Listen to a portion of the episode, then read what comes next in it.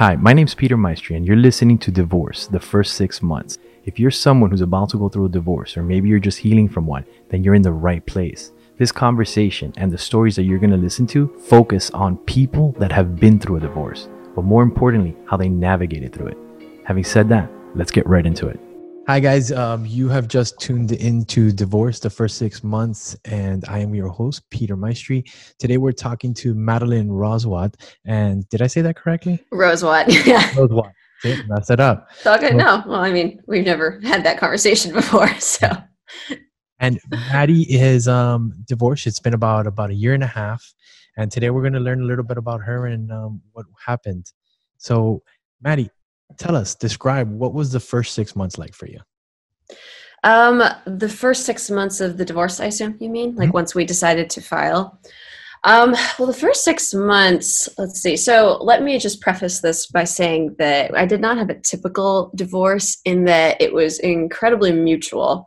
Um, and there was no situation where somebody cheated or like some really horrible catastrophic event took place. I had by all means a very civil divorce. So I was very lucky in that sense. However, I mean, it was still incredibly heartbreaking and difficult and sort of a, and a long, difficult process to get there to get to agree to that point.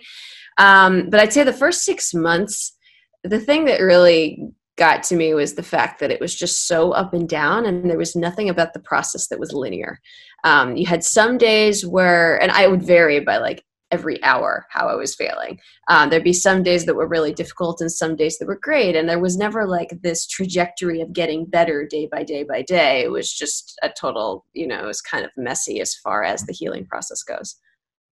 Say more about the difficult and the great. Like, what are some examples that you would, that you can paint for us?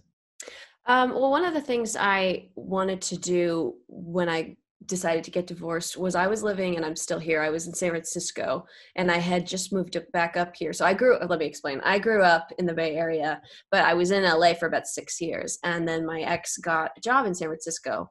And initially I wasn't going to move with him, but through a variety of reasons i ended up coming up here. And luckily i had some childhood friends up here so i did have some community up here. But when i we decided to get divorced i realized that all of my friends up here who i knew were in relationships. So when it came time for weekends and going out with single friends i didn't have a single single friend. And so one of the things i really had to do early on was build community um, and so I went out of my way to um, just be as much of a joiner as possible. And luckily, I'm a runner, and so I joined a couple different running groups. So the good, the things that were really like were really good for me during that time was meeting new people who I could become friends with and like actually go out with on the weekends because these were this was a very social bunch, especially in these different groups. Um, and then the d- difficult times was this sort of up and down of finding like trying to distract myself trying to build community throwing myself into work but then allowing myself those moments to just rest and feel it because at some point you're going to feel the pain and you can't just kind of rush past it. Um, so i'd say that was kind of the downs. It was taking those moments to like just let myself feel like shit because um, you just have to how important was it to allow yourself to feel? Um, it was incredibly important because um, I was going to say something and then I just forgot what. Um, it's I'm like you in that I it's not normal for me, or I think normal is a, a poor choice of words. I don't typically try to let myself sit in sadness, um, but it is important to feel it because if you don't, for me, what happens when I don't let myself be sad, it comes out in the form of anxiety instead. It releases in some way. Um, and so it's really necessary for me to sit there and do that. Um, and it's really just a balancing act. I tried to find the balance of kind of snapping myself out of you, snapping myself out of it, if you will, and um, trying to be really busy with work and hang out with people but then allow myself the time to feel crappy and also um, find the balance of talking to my friends about it but then also not making that the entire conversation so it was kind of navigating my feelings and riding the wave if you will because sometimes the sadness would come when i wouldn't expect it um, so it was very much a riding the wave experience and trying to find the balance between pleasure and shit, basically. How do you regulate that? Like when you're with your friends and I mean, nobody wants to be a downer, right? Like, yeah. but at the same time, it's like if somebody asks you how your day is going, you have the right to tell them how your day is going. Yeah. I mean, I'd say the way I did it was, for starters, I mean, I'm not using a stopwatch, but I would generally time myself. I would kind of like check in, be like, how long have I been talking about me? Um, and also, I would, um, I mean, at the end of the day, I'm not the only one going through stuff. So the way I balanced it out was it's kind of like any friendship. You talk about yourself and then you ask how they are and you focus on their problems for about at least half the conversation.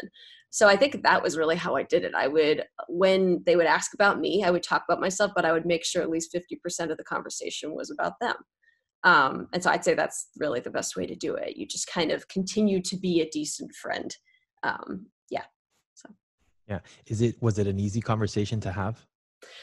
Uh, definitely not easy, but no, it wasn't an easy. It depended on the friend, honestly. I have some friends who know my soul, and I mean, they'd be able to predict what I was going to say before I could say it. And with those people, it's easier.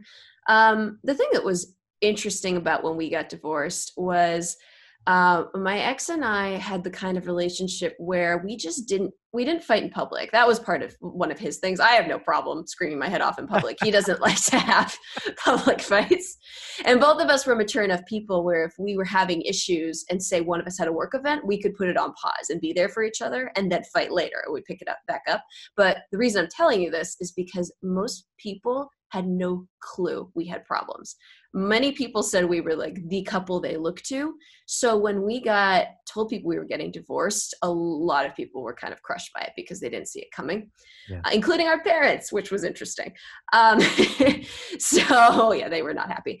Um, but uh, basically, uh, with the friends where it really surprised them, it was a lot of walking them through what we were going through rather than leaning than us leaning on them so i think that was especially challenging when we almost had to like explain ourselves rather than find a sense of support. So in a way you were like a celebrity at a press conference. Sure. What was, what was that like? What how do you prepare for that? Because like when you're going through that and you mean you're you're in your muck right? You're in you're you're solving it yourself and then you're having to explain it to and people genuinely when they support the people that don't know how to support you, right? The ones that don't yeah. know, that chime in, those are the ones that I feel have the most opinions.